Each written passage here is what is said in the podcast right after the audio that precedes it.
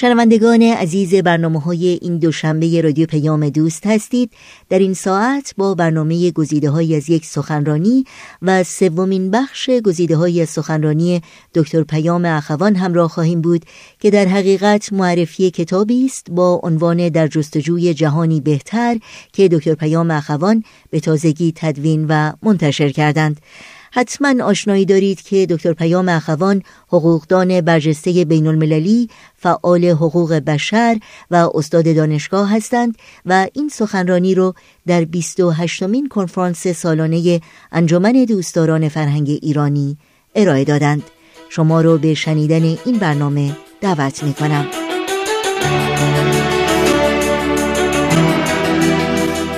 با اجازه شما حالا دو قطعه کوتاه از آخرین سخنرانی آخرین فصل کتابم برایتان می‌خوانم. دلم برای مادرم تنگ شده. این حرفی نبود که از یک بمبگذار انتحاری انتظار داشتم. احمد قاسم الخاطب صورت بچگانه ای داشت.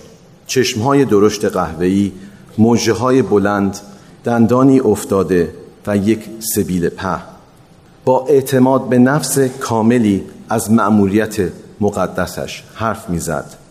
پرروی مغرورانش بیشتر به یک نوجوان سرکش میماند تا یک تروریست بیره. باید تخیل می کردم تا بتوانم خطرناک بودنش را حس کنم.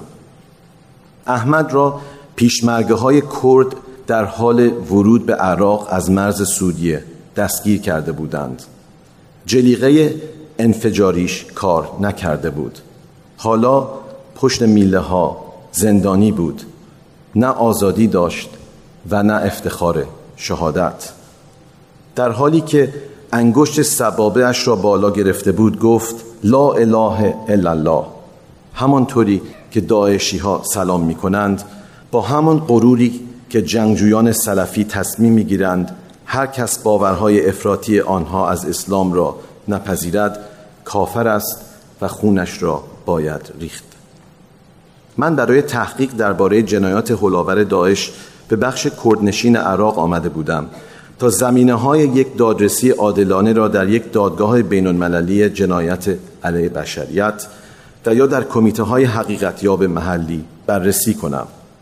تلاش من این بود که موقعیت قربانیان و مرتکبین جرم هر دو را بفهمم تا شاید بتوانم راهی برای آشتی و درمان پیدا کنم.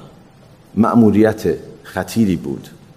نطق احمد در بیان الهیات پریشانش حاکی از موفقیت خلیفه ها در شستشوی مغزی جوانهای آسیب پذیر و استفاده از استیصال آنها برای جا انداختن باور به خلافت اسلامی بود. خشم خودستایانه این جوانها اصلا تعجب آور نبود. پیش از آن هم من در بسیاری مناطق جنگی دیگر در اطراف جهان همین حال را دیده بودم. مجموعه ای از شرم تحقیر و آسیب های روانی برای احمد چیزی باقی نگذاشته بود که از دست بدهد. در پیوستن به داعش ناگهان برای خودش یک هویت و توهمی از قدرت پیدا کرده بود. طولی نکشید که دیگر حرفی برای گفتن نداشته باشد. وقتی جادوی اعتقاداتش شروع به ریزش کرد یک نوجوان آسیب پذیر به جا ماند که داشت انتخابهایش را دوباره وارسی می کرد وقتی محافظ زندان او را به سلولش برمیگرداند شنیدم زیر لب گفت دلم برای مادرم تنگ شده. کاش می توانستم زمان را به عقب برگردانم و به مدرسه بروم. می‌خواستم پزشک شوم. چطور احمد طبیب به احمد قاتل تبدیل می شود چطور یک مرد جوان با رویاها و آرزوهایش مرگ را به جای زندگی انتخاب می کند دلبستگی خامش به مادرش شاید بتواند سرنخی باشد. ظاهرا در از دست دادن همه چیز این تنها بند ناف او به پرمعناترین رابطه ای بود که میشناخت. آنطور که من فهمیدم انگیزه خودکشی نوجوانها ناامیدی مطلق و جستجو برای رشته است که بتواند به ادامه زندگی اعتبار بدهد. بیشتر موضوع سلامت روانی است تا اعتقادات مذهبی.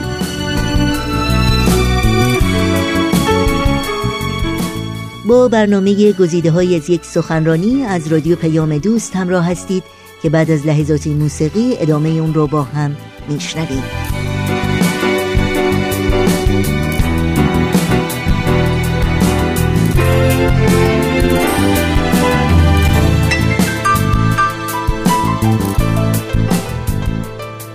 شاید در جهانی دیگر شبیهتر به جهانی که من میشناختم احمد را در یک شاپینگ مال می دیدم که با آیفونش به دوست دخترش تکست میفرستاد و به جای رفتن به جبهه جنگ مقدس سعی می کرد با انواع بازی های الکترونیکی که در اختیارش بود به جنگ کسالت روزهایش برود. برای او صحنه های کشت و کشدار در عراق معنایی بیشتر از یک پست فیسبوک نداشت.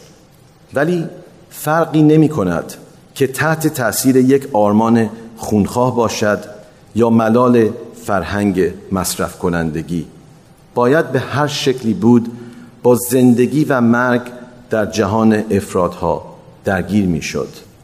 در زندان باشی یا در شاپینگ مال به هر حال از این مسئله همیشگی گریزی نیست.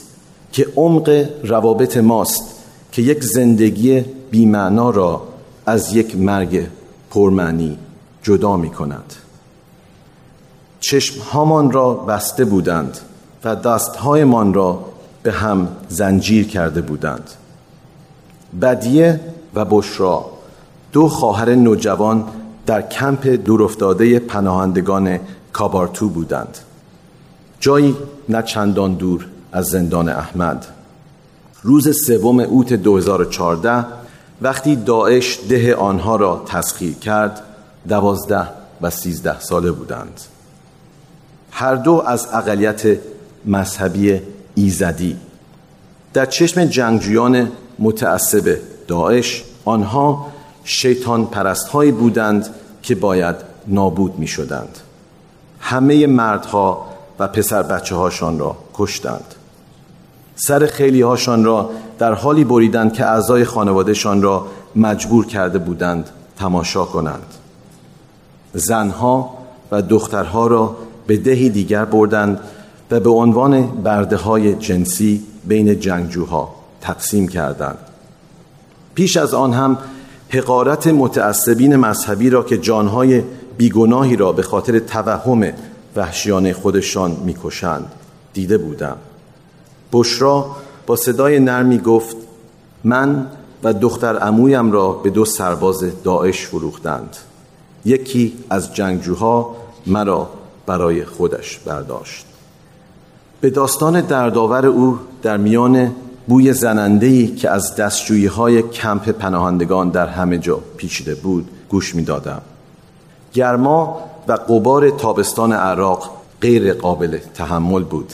بغداد جهنمی پنجاه درجه بالای صفر بود.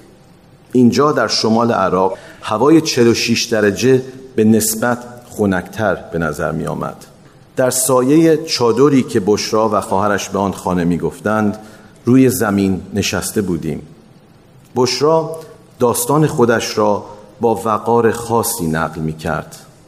شنیدن داستانهایشان و دیدن دردی که در چشمهاشان بود غیر قابل تحمل بود. من را به یاد مونای جوانی خودم انداخت دختری که به دست افراتی ها با مرگی هولناک از میان رفت.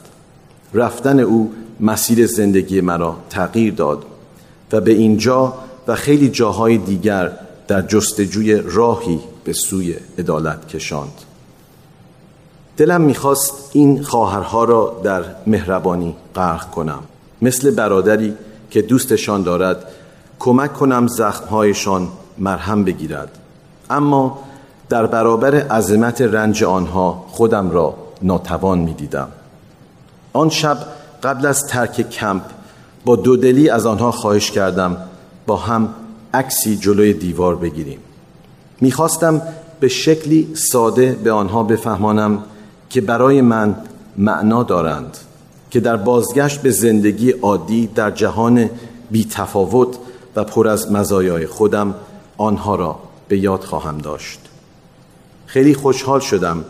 وقتی که برای عکس آماده شدیم دیدم لبخندی صورتهای زیباشان را پوشاند. یک لحظه زیبا در میان دردهای بیان ناشدنی.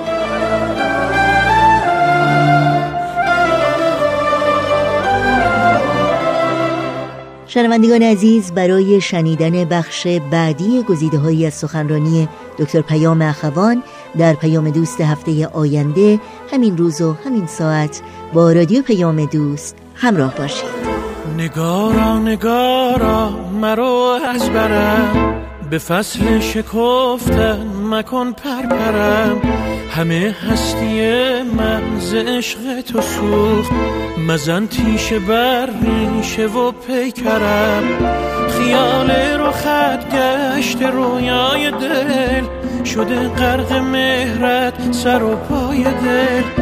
چو عاشق شدم خون شدم سوختم. دلم وا دلم وا دلم وای دل.